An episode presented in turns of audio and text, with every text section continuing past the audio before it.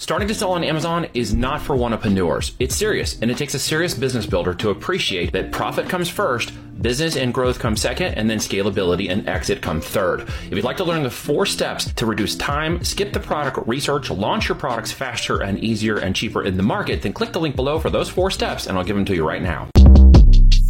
Shortcast Club